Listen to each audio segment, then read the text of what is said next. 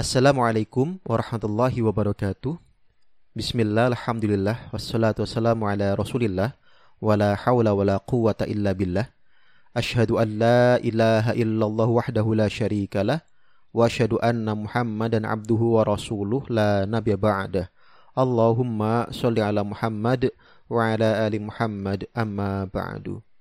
Pendengar buletin dakwah kafah rahimakumullah, alhamdulillah kembali hadir di tengah-tengah Anda semua. Buletin dakwah kafah edisi seratus lima puluh tujuh bertepatan tanggal enam belas Muharram seribu empat ratus empat puluh dua Hijriah atau empat September dua ribu dua puluh Masehi.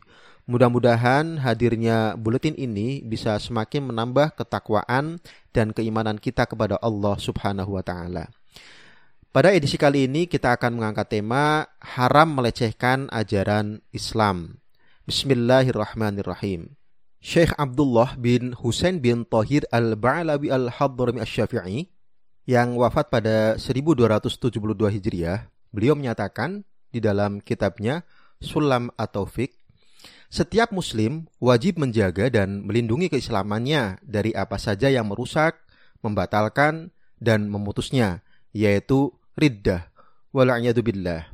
Sungguh telah banyak di zaman ini sikap menggampangkan dalam ucapan sampai keluar dari sebagian mereka, ucapan-ucapan yang mengeluarkan mereka dari Islam, sementara mereka tidak memandang hal itu dosa apalagi sebagai kekufuran. Beliau lalu menyatakan, riddah itu ada tiga bagian, i'tikad, perbuatan, dan ucapan. Setiap bagian memiliki banyak cabang. Di antara macam riddah yang pertama, yakni i'tiqad, yaitu meragukan Allah, Rasulnya, Al-Quran, hari akhir, surga, neraka, pahala, siksa, atau semacam itu yang telah disepakati, mujma' alaih. Meyakini hilangnya salah satu sifat wajib Allah Subhanahu wa taala menurut ijma' seperti al-ilmu, menisbatkan kepada Allah Subhanahu wa taala sifat yang tidak layak dinisbatkan kepada Allah menurut ijma' seperti al-jism, menghalalkan apa saja yang haram menurut ijma' yang ma'lumun minad din bidaruroh dan tidak samar seperti zina, liwat, pembunuhan, pencurian, ghosob, mengharamkan kehalalan yang juga sudah pasti atau tidak samar seperti jual beli, nikah dan lain-lain, menafikan kewajiban yang juga telah disepakati seperti sholat lima waktu, sujud di dalam sholat, zakat, puasa, haji, wudu. Semua itu termasuk nawakid al-iman, pembatal keimanan. Pelakunya bisa dicap murtad. Pendengar rahimakumullah, pelecehan atau al-istihza terhadap ajaran Islam sudah sering muncul dan berulang bahkan beragam bentuk dan ekspresinya. Sebagaimana yang diingatkan di dalam kitab Sul-Lam at-Taufiq itu, pelecehan atau penistaan terhadap Allah Subhanahu wa taala, Rasul sallallahu alaihi wasallam, syiarnya dan ajaran Islam bisa menyebabkan pelakunya murtad. Menurut Imam An-Nawawi al-Bantani di dalam mirqat su'ud at-tasdik fi syarhi sul-lam at-taufiq, riddah atau murtad itu merupakan bentuk kekufuran yang paling tercela. Al-istihza secara bahasa berarti as-sukhriyah atau ejekan atau cemoohan atau menyatakan kurang, tanakus. Hujjatul Islam al-Imam al-Ghazali di dalam Ihya Ulumuddin jilid tiga halaman seratus tiga puluh satu menyatakan makna as-sukhriyah adalah merendahkan dan meremehkan, menyoroti aib dan kekurangan. Alhasil, penistaan agama al-istihza biddin bisa dimaknai penghinaan dan cemoohan kepada Allah Subhanahu wa taala, atau penghinaan dan ejekan terhadap Rasul Sallallahu Alaihi Wasallam, atau penghinaan dan ejekan terhadap agama Islam. Bisa juga dimaknai menampakkan setiap akidah atau keyakinan, perbuatan atau ucapan yang menunjukkan tikaman terhadap agama dan meremehkannya, melecehkan Allah, para Rasulnya. Penistaan agama itu banyak bentuknya, menghina Allah, menistakan dan melecehkan Nabi Muhammad shallallahu alaihi wasallam, merendahkan dan menistakan Al-Quran, malaikat, istri-istri Nabi dan ahlul bait beliau, dan sebagainya. bisa juga dalam bentuk melecehkan dan menjelek-jelekan Islam dan syariahnya, seperti mensifati Islam dan syariahnya sebagai biadab, brutal, bengis, mencerminkan keterbelakangan, dan sifat-sifat buruk dan jahat lainnya. Bisa juga menistakan agama itu dalam bentuk melecehkan atau mengolok-olok sebagian hukum atau syariah Islam, seperti mengolok-olok jilbab, kerudung, dan kewajiban menutup aurat, melecehkan azan, menghina hukum potong tangan, kisos, rajam, dan sebagainya. Bisa juga dalam bentuk menistakan sebagian ajaran Islam, seperti jihad dan khilafah. Menstigma negatif jihad dan khilafah yang merupakan bagian dari ajaran Islam dengan menuding keduanya sebagai ancaman, memecah belah umat, keterbelakangan, kemunduran, dan sebagainya. Pada masa Rasulullah Shallallahu Alaihi Wasallam, penistaan agama Islam itu merupakan perilaku orang-orang kafir, baik musyrik maupun ahlul kitab Yahudi dan Nasrani. Mereka melakukan penistaan kepada Allah Subhanahu Wa Taala, Rasul Shallallahu Alaihi Wasallam, Al-Quran, ajaran dan hukum Islam, para sahabat dan sebagainya. Mereka melakukan semua itu sebagai uslub dan strategi untuk menghadang dakwah, menghalangi manusia dari Islam, dan memalingkan mereka dari jalan Allah Subhanahu Wa Taala. Pendengar rahimakumullah, penistaan agama Islam itu juga menjadi perilaku orang-orang munafik. Mereka menistakan ayat-ayat Allah, menista perintah sholat, mengejek infak yang kecil, mencemooh jihad, mencaci para sahabat, dan lainnya. Penistaan terhadap Islam itu tidak lain merupakan cermin kekufuran dan kemunafikan. Pelakunya adalah orang-orang kafir dan munafik. Semua bentuk penistaan terhadap Islam jelas merupakan dosa besar.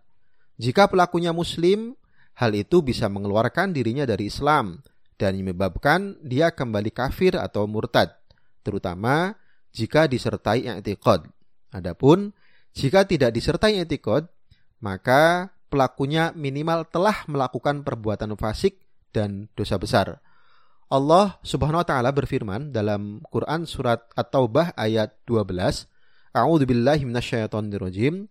Wa innaka su aymanahum min ba'di ahdihim wa ta'anu fi dinikum faqatilu a'immatal kufri innahum la aymana lahum la'allahum yantahun. Mereka merusak sumpah atau janjinya sesudah mereka berjanji.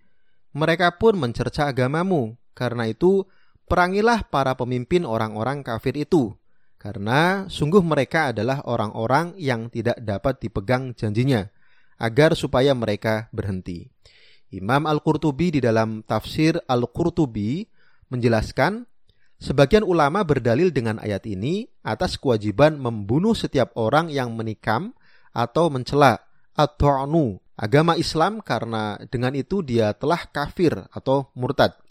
At-ta'nu adalah menisbatkan pada agama Islam ini apa yang tidak pantas atau melecehkan apa yang merupakan bagian dari agama Islam yang telah terbukti kesohihan usulnya dan kelurusan furu'nya berdasarkan dalil-dalil yang qat'i atau tegas. Allah Subhanahu wa taala berfirman dalam Quran surat At-Taubah ayat enam puluh empat sampai enam puluh enam, A'udzubillahi minasyaitonirrajim. Qul istahzi'u innallaha mukhrijum ma tahdharun. Wala in saltahum layaqulunna innama kunna nakhudhu wa nal'abu. Kul abillahi wa ayatihi wa rasulihi kuntum tastahzi'un. La ta'tadiru qad kafartum ba'da imanikum inna'fu an ta'ifatin minkum nu'adzib ta'ifatan bi'annahum kanu mujrimin. Katakanlah wahai Rasul kepada mereka, teruslah kalian wahai kaum munafik mengolok-olok agama, karena Allah akan menyingkap apa yang kalian takutkan dengan cara menurunkan surah atau memberitahu Rasulnya tentang hal itu. Jika kamu bertanya kepada mereka tentang apa yang mereka lakukan itu, tentulah mereka akan menjawab, sungguh kami hanyalah bersenda gurau dan bermain-main saja. Katakanlah, apakah dengan Allah, ayat-ayatnya dan Rasulnya kalian selalu berolok-olok? Tidak usah kalian minta maaf, karena kalian kafir sesudah beriman. Jika kami maafkan segolongan kalian lantaran mereka bertobat, niscaya kami akan mengazab golongan yang lain, karena mereka adalah orang-orang yang selalu berbuat dosa.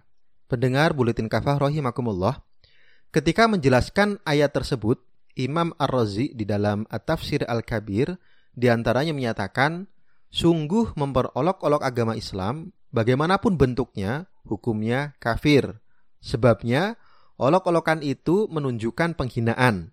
Padahal, keimanan dibangun di atas pondasi pengagungan terhadap Allah dengan sebenar-benar pengagungan. Mustahil keduanya bisa berkumpul. Imam Ibnu Arabi dalam Ahkam al-Quran menjelaskan ayat tersebut sebagai berikut. Apa yang dikatakan oleh orang-orang munafik tersebut tidak terlepas dari dua kemungkinan, sungguh-sungguh atau cuma berkelakar saja. Apapun kemungkinannya, konsekuensi hukumnya hanya satu, yaitu kufur. Sebabnya, berkelakar dengan kata-kata kufur adalah kekufuran. Tidak ada perselisihan di antara umat dalam masalah ini. Sebabnya kesungguhan itu identik dengan ilmu dan kebenaran. Sedangkan senda gurau itu identik dengan kejahilan dan kebatilan. Ibnul Jauzi juga berkata di dalam Zad Al-Masir, ini menunjukkan bahwa sungguh-sungguh atau bermain-main dalam mengungkapkan kalimat kekufuran hukumnya adalah sama, yakni kufur. Imam Al-Alusi di dalam Ruh Al-Ma'ani menambahkan, tidak ada perselisihan di antara para ulama dalam masalah ini. Pendengar rahimakumullah, penistaan agama Islam tentu tidak selayaknya terjadi dari seorang muslim. Sebabnya, hal itu bertentangan dengan ketakwaan yang ada dalam dirinya. Sebaliknya, ketakwaan dirinya justru akan melahirkan sikap mengagungkan Islam, hukum, syiar, dan ajarannya. Allah subhanahu wa ta'ala berfirman dalam Quran surat Al-Hajj ayat tiga puluh dua, A'udzu billahi minasyaitonir rajim, dzalika wa may yu'azzim sya'airallahi fa innaha min taqwal qulub. Demikianlah perintah Allah, siapa saja yang mengagungkan syiar-syiar Allah, sungguh itu timbul dari ketakwaan qalbu. Imam Abu Hasan Al-Mawardi di dalam tafsirnya Anak Tuwal Uyun Tafsir Al-Mawardi mengatakan, terkait sya'airullah ada dua pendapat. Yang pertama, berbagai kefarduan Allah. Yang kedua, ajaran-ajaran agamanya. Imam An-Nawawi al-Bantani di dalam kitabnya Syarh sul-lam at-taufiq menjelaskan ayat tersebut bahwa di antara sifat terpuji yang melekat pada orang yang bertakwa adalah mengagungkan syiar-syiar Allah, yakni syiar-syiar agamanya. Imam Abu Mansur al-Maturidi di dalam tafsirnya Ta'wilah ahli sunnah menjelaskan ayat di atas, siapa saja yang mengagungkan syiar-syiar Allah dengan perbuatan lahiriahnya, maka pengagungan itu muncul dari ketakwaan hati. Begitulah perkara yang tampak pada manusia. Jika di dalam hatinya ada sesuatu dari ketakwaan atau kebaikan, maka yang demikian itu tampak dalam perilaku lahiriahnya. Demikian juga keburukan. Jika ada di dalam hati, maka tampak pada perilaku lahiriahnya. Wallahu a'lam. Demikian materi Buletin Kafah edisi seratus lima puluh tujuh yang mengangkat tema haram melecehkan ajaran Islam. Mudah-mudahan materi buletin pada edisi ini semakin meyakinkan kepada kita bahwa perbuatan pelecehan terhadap syariah Allah, terhadap ajaran Islam merupakan perbuatan haram dan dosa besar, dan mudah-mudahan kita semua terhindar dari perilaku demikian. Terima kasih. Wassalamualaikum warahmatullahi wabarakatuh.